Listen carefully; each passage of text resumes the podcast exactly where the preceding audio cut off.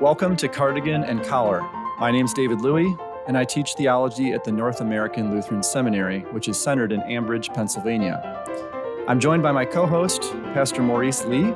He pastors Holy Trinity Lutheran Church in Abington, Pennsylvania, and Pastor Maurice also serves as an adjunct lecturer at the NALS.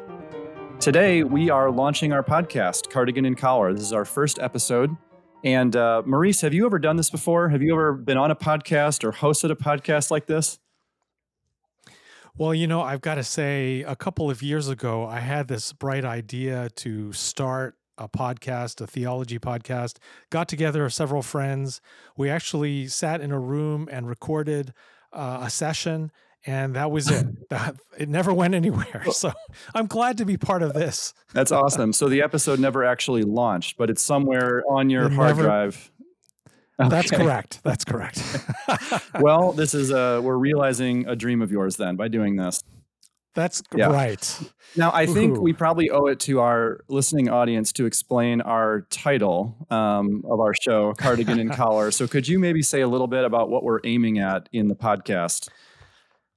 Yeah, one of the things cardigan and collar that well, I, one of the things we're trying to do is to uh, is to highlight the connection between theology, particularly the kind of uh, uh, heavy duty academic theology that gets written about and taught in seminaries and other places.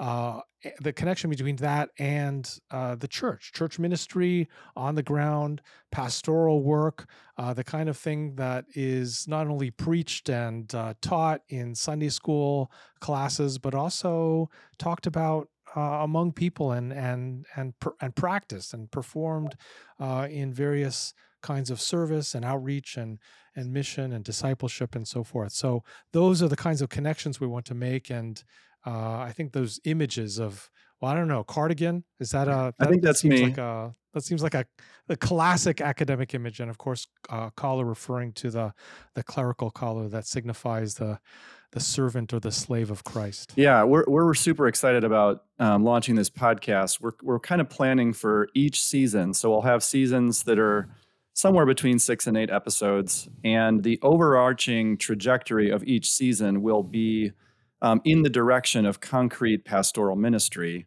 Um, but as we make our way towards where the rubber meets the road, as it were, in ministry, um, we're going to be pulling in, you know, guests who have special expertise in various facets of theology, church history, and so forth so that then by the time we reach the practical ministry, it'll be something that's very much informed um, by by theological reflection. So I'm I'm really excited about it. I'm, I'm looking forward to discussing some of these topics with you and uh, getting started. Indeed, I should say that the it's very interesting to me this this title. We both, of course, thought about it and and came up with it. Uh, but they they refer to both of these images cardigan and collar refer to something that you put on a piece of a piece of clothing a kind of outfit and um, there's lots to uh, there's lots to reflect on there but one of the things that we're stepping into is a kind of um, uh, a kind of office or a kind of responsibility yeah. that's been uh, that's been given to us we're trying to do something with it and run with it and be creative with it and have fun with it but but this this office or responsibility that's symbolized or signified by the by the clothing that um, uh, that we wear uh, I think that that is uh, that's something else that is sort of in the back of our minds as we do this. Yeah, and I mean, I would I would just add. I think one of the the, the impetus for the podcast, as we were thinking about it, is um, the sad fact that theology and the church don't have not always um, worked in a collaborative way with one another. I mean, there's all kinds of historical reasons for this, but sometimes the kind of theology that's done in the academy these days, it's not particularly obvious that it has much to do with the life of the church. And conversely, there are ways of approaching church ministry, um, the work of a pastor, which may or may, which may or may not be all that substantive in terms of their theological foundation. So we're hoping this podcast can be a place where theology and pastoral ministry are really brought back into dialogue with one another and indeed are seen as different facets of one you know shared gospel ministry. So we certainly hope that comes through in the podcast. That's that's kind of what we had in mind as we were planning it. You know, David, you talk about that problem. You set it up the the kind of the gulf or the the alienation, the estrangement between kind of theology, especially academic theology, and and uh, church ministry, and it just gets my mind running. I mean, it just my mind started to wander, and and um, and it, it, it made me think of the the history, and it also made me think that one of the things that is particularly uh, one of the things I'm particularly looking forward to in this podcast, in addition to getting our guests in and discussing the things, is uh, again sort of thinking about that uh, idea of office, um, of learning uh, here here I am as a pastor of the church, and and you as your office, your particular office as a teacher of the church. I'm uh, I'm learning from you, and I'm I'm just and uh, I'm looking forward to that and enjoying that. That's what I was doing as I was listening to you. My my my mind was going, but instead of going off on some historical tangent, maybe I can maybe I can uh, bring us to kind of the present day and ask. Uh, the question maybe we can ask this from from both directions right we talk about this uh, we talk about this estrangement. Uh, what is the what is the problem? Like, um, if uh, if uh, if theology, the the practice or the um, uh, the the doing of theology in its uh, in its academic sense, but also in other senses, uh, if that forgets, if theology forgets the church, yeah. what is the what happens there? Why why is that an issue? Why is yeah. that a problem? You know, I I think I mean in a nutshell, it's I mean such a great question and there's a lot of different facets we could think about. But I think what I'd want to say is that um, when theology forgets the church, um, it experiences a kind of identity crisis. Um, that's what I'd want to argue. There's, of course, lots of different ways to define theology. What I have in mind here is I, I want to make the claim that at its heart, um, at its most fundamental level, um, theology, the practice of theology, the enterprise of thinking theologically, is so thoroughly interwoven into the life of the church that you can't you actually you can't disentangle theology from the church without fundamentally transforming the nature of theology and thus as i say kind of um, catalyzing an identity crisis of sorts so, I mean, just if I can set this up a bit, if you think back long before there were seminaries, um, long before theology was considered an academic discipline, um, the church still theologized. It's not, you know, we tend to think of theology as like, oh, that's a class you take at your Christian college, or that's a, you know, that's that's one of the curricular requirements at a seminary. But I, would want to suggest that if you think about the early church, um, and, and, if we think about theology just as um, sustained reflection on the nature of the Christian faith and its entailments for how we ought to live and so forth. I'd want to suggest that that's just what necessarily happens as the church engages in various aspects of its life, right? If you're going to confess the truth, as we do, we confess the creed. Um, creeds don't just fall from the sky, right? They are the artifact of theological reflection. Moreover, if you just say the words of a creed without understanding them, you're not really you know, you're not really confessing the creed. So confessing the creed, that act of the church, which is just indispensable to the church's identity, it it presupposes, it it entails theological reflection. And I'd, I'd want to make the case that the same thing is true of Christian witness. Um, the same thing is true, of course, of catechesis. It's true of our worship life. It's true of um, the need to guard the deposit of faith, as Paul enjoins Timothy that these various activities of the church, these just part, part of the rhythms of its life, theology is baked into that. And so, if we begin to define theology in a way that is abstracted from those practices and rhythms of the church's life, we've begun to talk about something other than theology as it has classically existed. That would be my, and thus you, you, the identity of the thing has has fundamentally been transformed you talk about an identity crisis. I mean, these days I'm like, get in line. I mean, everyone's experiencing an identity sure. crisis. But why why is uh I mean, how does that happen? How does theology as a as a discipline, as a way of thinking, as a as a as a practice, how does it get hived sure. off uh, in the way in the way that it has from kind of the the nitty gritty of, of of church life? Yeah, I mean that boy, that's another interesting question. I mean, I'll, I'll say just a little bit. I think part of it's just a natural tendency we have. You know, I, I mentioned all these various activities of the church, um, engaging in witness, engaging in guarding the faith, and here I primarily have in mind the task of um, of naming false teaching and distinguishing it from sound doctrine. Each of these different mm-hmm. domains of theological reflection um, is itself a a a, um, a demanding and and deep field of inquiry, right? So in the early church, you think of a person like Origen. You know, he's he's living at a time when Christianity is beginning to gather some steam. It's attracting um, it's attracting the attention of intellectual elites, and those intellectual elites begin to write pretty serious um, criticisms of Christianity. And so, as just embedded in the task of bearing witness to the truth, um, folks like Origen and others begin writing, you know, treatises responding to these folks. And but the point I really want to make here is that when you do that, um, the more sophisticated the critique gets, the more demanding the task of response becomes.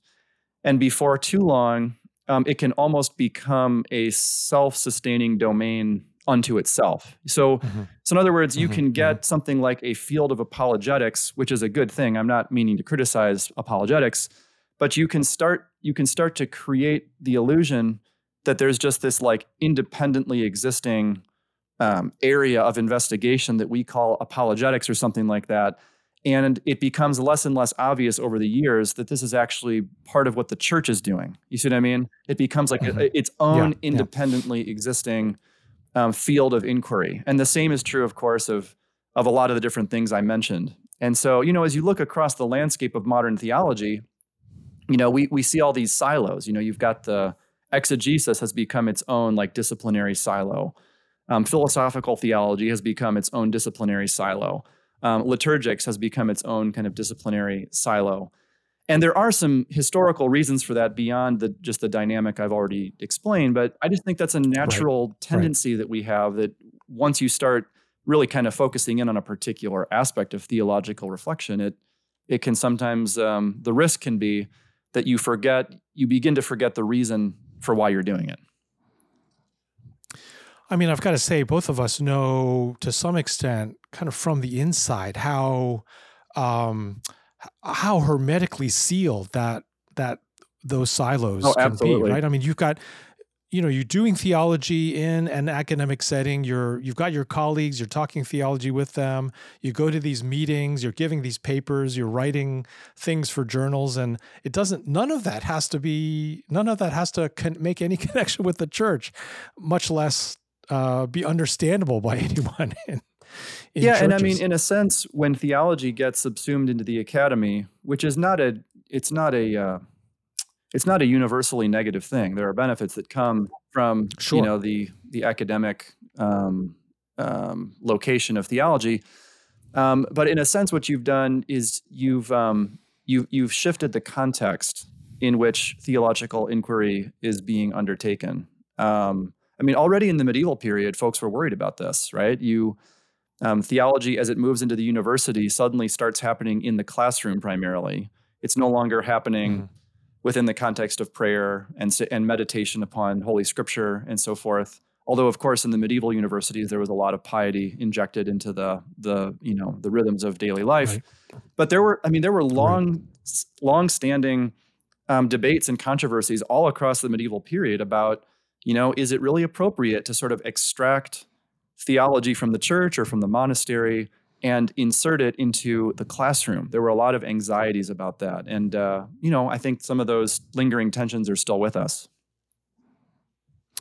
If you talk about an identity crisis, I mean, I can imagine someone saying, well, it's just a matter of realizing that the that the focus of theology and what what it's all about and what it does is has shifted. We shouldn't need to feel worried about mm-hmm. that.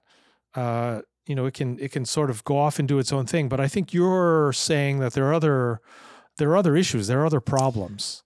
Well, um, I, yeah, I just think any any um, discipline of study ultimately has to um, be founded in a, a, basic rationale for why we're doing this.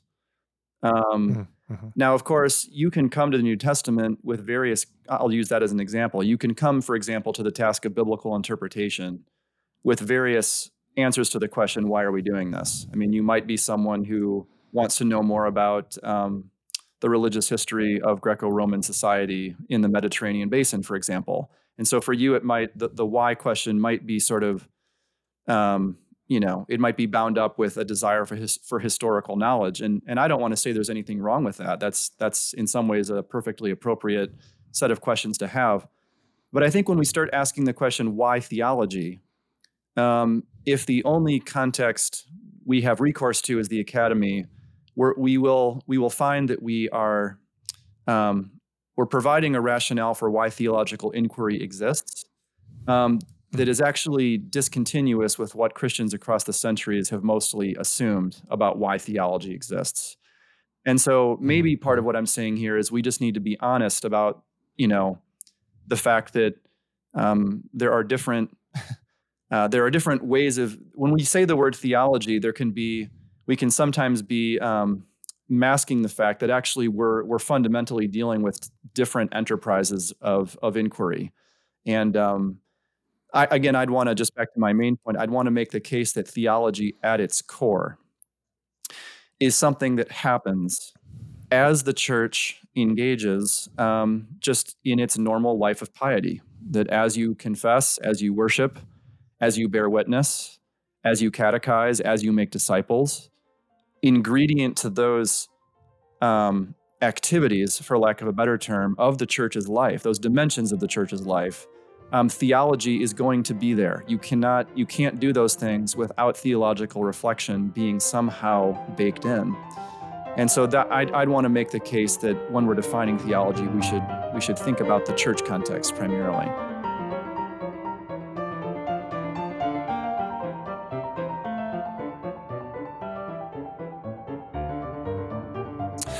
So let me let me pivot us now because I, I I've been on the hot seat. Let me turn flip the tables on you here. um, you know, as a pastor and as someone who's been theologically trained, you know, you have a you have a, a graduate degree from from Yale. I mean, you've you've studied theology at the highest level, but now you're engaging in pastoral ministry. So you have a very interesting uh, vantage point, I would say, for thinking about the, these issues. Um, but fr- fr- specifically from your work as a pastor, what would you say happens when the church forgets theology? Well, one of the things that I've been, as I've listened to you talk about the life of the church and the different dimensions, uh, the um, preaching and and and discipling and um, and serving and all the all the different things, including uh, and worship, of course, uh, creeds and and prayers and and singing and so forth. Um, all of that is uh, you've wanted to make the case that that's bound up to, and it's there's a there's a connection with this um, uh, with a with a deeper and more reflective um, kind of way of thinking about these things that we might call theology. I want to I want to take off on that and uh, and and connect that to uh, to something that isn't original with me. I mean, it was said it was particularly lifted up in in the 20th century by liturgical theologians like Aidan Kavanagh. But uh, I want to uh, point out that uh, there's always going to be some sort of talk about God going on in the church. Sure. If it's if it's actually a church and not and not indistinguishable from a country club or or the Kiwanis or something, uh, there's going to be there's going to be some sort of of talk about God, talk, of course, talk to God, but also talk about God. And I'm using talk in as expansive a way as possible. We can sing and we can uh, we can pray and we can act, and all of those things can say something um, about God and about God's being and about God's ways and and God's mm-hmm. works. And that's the kind of thing that Kavanagh uh, called uh, primary theology. Uh, it's it's not um, it's done it's done as part of the part of the life of the church. Um, that's just what happens uh, in the church, and um, and and then and then I would say this this more this deeper and and more careful and kind of more rigorous uh, way of thinking about these things, uh, reflective Mhm. we might call it. Um, some people have wanted to say something like second order um, uh, reflection, thinking about this, uh, thinking about this God talk. Um, uh, uh, other people would call it secondary theology. I think that's what that's what we're uh, aiming at, or that's what we're trying to sort of um, point to when we talk about theology, academic Sure. theology. And that, I think, is meant, as Kavanagh and others uh, pointed out, to, uh, to, to, well, in its task of reflecting on the worship and the and the service and the praying and the singing in church, uh, try to, um, well, one one thing is to, to try to keep it uh, uh, tied to the Right. gospel and tied to Scripture and tied to the Mhm. truth uh, about God, and um, it's uh, it, it is it is possible. It's all too possible for that kind of um, that that kind of pr- the primary theology, the praying and the singing and so forth, to uh, to kind of uh, go off in in weird Sure. directions. Um, and we all uh, we all know what that that kind of thing looks like. Um, and there have been uh, th- there there have been arguments about exactly that sort of thing throughout Christian history. Um, so I think that the if uh, if the church, if the life of the church uh, loses its um, its interest in and its connection to this kind of secondary, reflective, deeper, more rigorous style of Mhm. thinking, then uh, it very easily starts to um, uh, very easily starts to get lost. In fact, I can think of several Mhm. ways in which it does. Um, uh, one is, and and we, I mean, we see this all the time, right? In in uh, in contexts which are are allegedly or supposed to be Christian. Um, Jesus is uh, is sort of uh, just a, a kind of instrument or a or a means to get to um, whatever whatever is seen to benefit me. He's, he's I'm wh- whatever whatever kind of peace or or um, security or some other thing that I'm looking for. Jesus becomes the the means to that, and without a kind of reflective way to say, wait, well, uh, what's going on Sure. here? Why uh, why are you you know why are you going that direction? Then you know it's very easy for for that to happen. So, I mean, it sounds to me like you're saying um, that theology within the life of the church exercises a kind of regulative function, meaning, like, you know, so here we are, we're yeah, just inevitably we're talking about God, we're assuming things about God, we're we're asserting things about God in our worship and our, you know, just in all sorts of ways. And is it correct? Am I hearing you right that you're saying that theology is when we sort of say, okay, let's pause for a moment and let's assess whether um, the kind of imp- the implicit picture of who God is that is being projected by our just normal ways of referring to God, if that's if that's adequate, right? Are we are we on the right track? So theology is when we slow down to assess um, the God talk that's happening just within our communities. Am I am I hearing you rightly there? Yeah, yeah, I think that's uh, that's right. And to if I can shift the the imagery a little bit, something that the Lutheran theologian Robert Jenson said. He didn't use this language of primary and secondary theology, but he spoke of the church as being tasked with uh, maintaining or or or preaching the gospel, with uh, with uh, presenting this message of the gospel. Excuse me, and of theology, this kind of secondary reflective theology, as as you point it, as you point out, uh, pausing and saying, "Wait a minute, uh, is that really when you're when you're doing that, or when you're saying that, or singing that, or praying that? Is that really communicating the gospel, or is it doing Yeah. something else?" And if you right, if you talk about if you talk talk about Jesus as the um, as the highest creature, uh, uh, is that really proclaiming Yeah. the gospel? um, so Jenson liked to say uh, theology is has the role of of um, of kind of as you point out a regulative role of saying, well, to speak the gospel, we really ought to say this and Sure. not that. And of course, that can be argued, but it has to be. I think it has to be done. So I mean, so in short, then, when the church forgets theology, um, I mean, in a sense, you're saying the gospel is at stake. I mean, we're we're we're subjecting the gospel to potential corruptions um, you know, to potential Yeah. disfigurements, um, captivities of various kinds. I mean, that raises the question for me. I That raises the right. question for me. Like, um, I mean, it's sort of similar question to what you asked me. Um, what do you think are the roots of the neglect? Like, why, why might one be tempted, or why, why is it? I mean, we've we've talked about how, you know, seminaries sometimes have a tendency to not really um, care so much about the practical life of the church, and conversely, the life practical life of the church can sometimes um, can sometimes pr- promote a kind of indifference to theology. So, what what would you say are the sources of that Right. indifference, or the sources of that maybe even disdain? Where does that come from? Do you think? It's a it's a very good question, and it's I'm sure as you've so pointed out, it's it's very complex and kind of that has this has this long history. But I think that one of the one of the temptations, at least now, I don't know, I don't I don't know if we could say this so much of the of the church 500 years ago or a 1000 years ago but but definitely now the temptation is constantly to uh, uh, to evaluate and to judge what's going on and how we're doing by um, very kind of uh, pragmatic, uh, does it work sorts of Sure. criteria.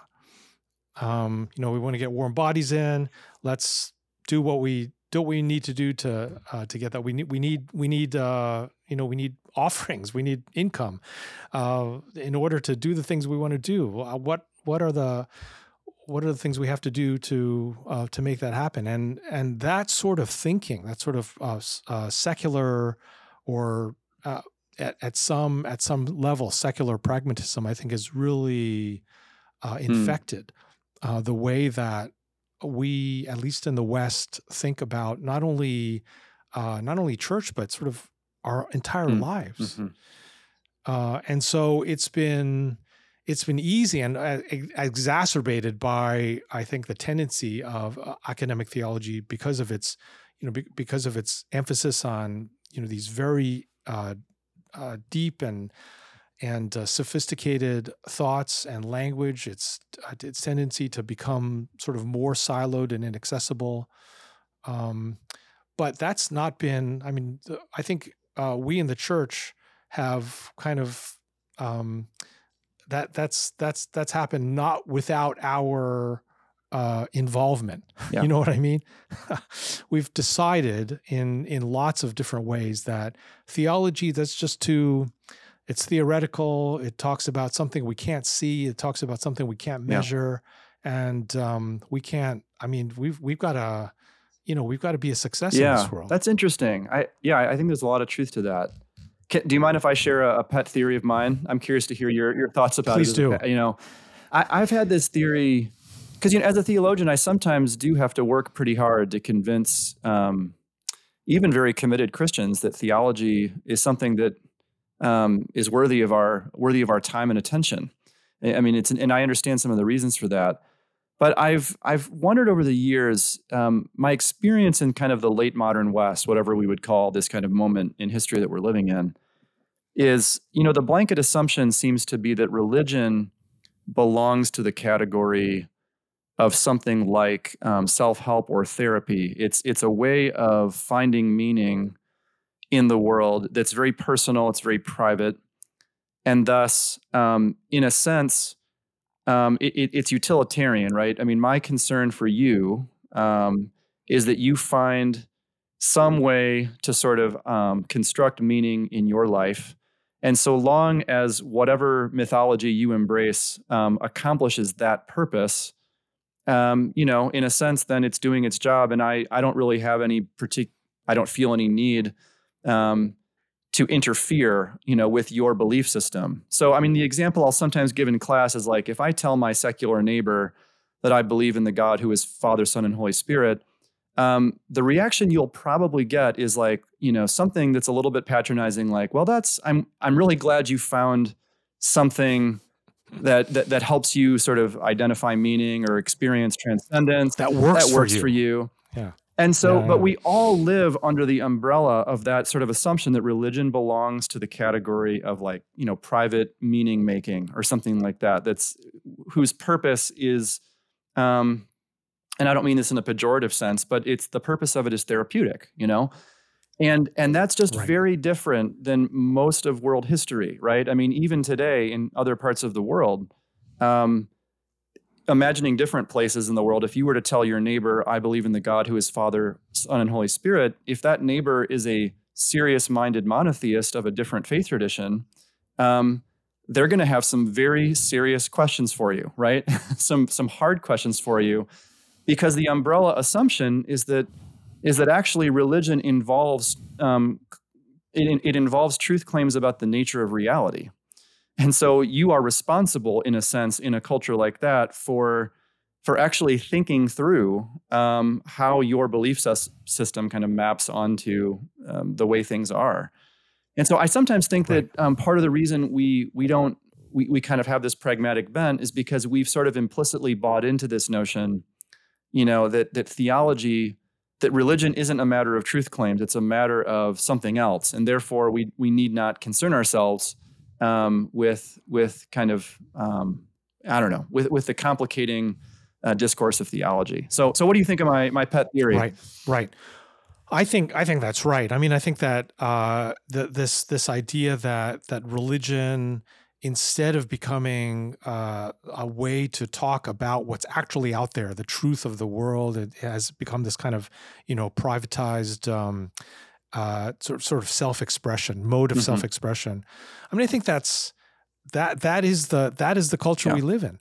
And um, uh, when you were telling, you know, you're telling your example about sort of talking to a serious monotheist of another faith tradition.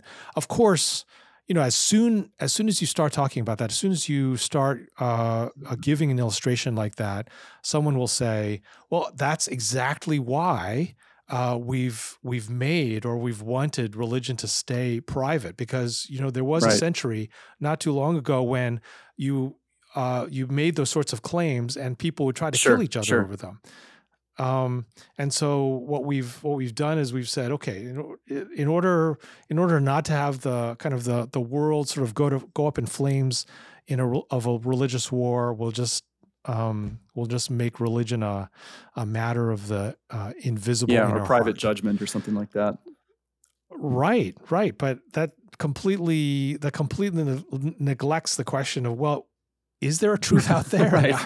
yeah yeah absolutely no that that's that's a good point i think that is that is baked into sort of the way we um, the way we live and think in the in the late modern west and i mean even those of us who are very who take theology and church very seriously it's just impossible not to be influenced um, by that mindset even as much as we might want to push against it i think right. well, I right. we're, this is such a good conversation. I want to keep going, but I I also recognize we need to probably wrap things up for the for the sake of time. Um, I should probably say, for the sake of our listeners, just um, most most of the episodes that we'll be having in the podcast will always involve um, a guest of some kind that Maurice and I will be will be chatting with.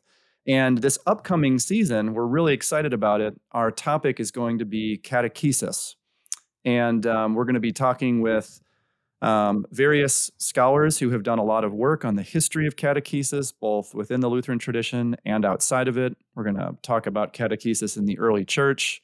We're going to try to focus on um, the, the, the task and the practice of catechesis in our late modern uh, Western context.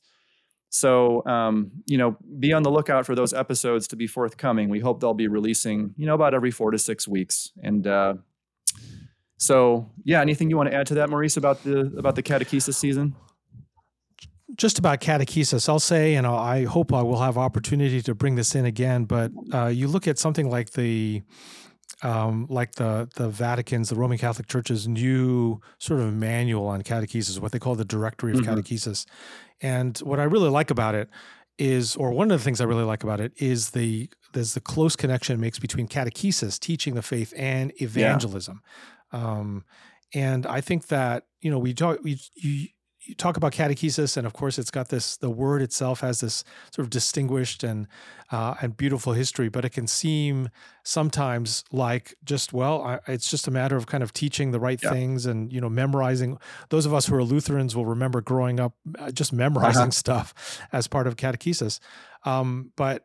Uh, but catechesis and the way that we'll be talking about it with our guests and with each other uh, during this season, catechesis is is uh, kind of it's it's an integral part of um, of the of everything else that the church Sure. does.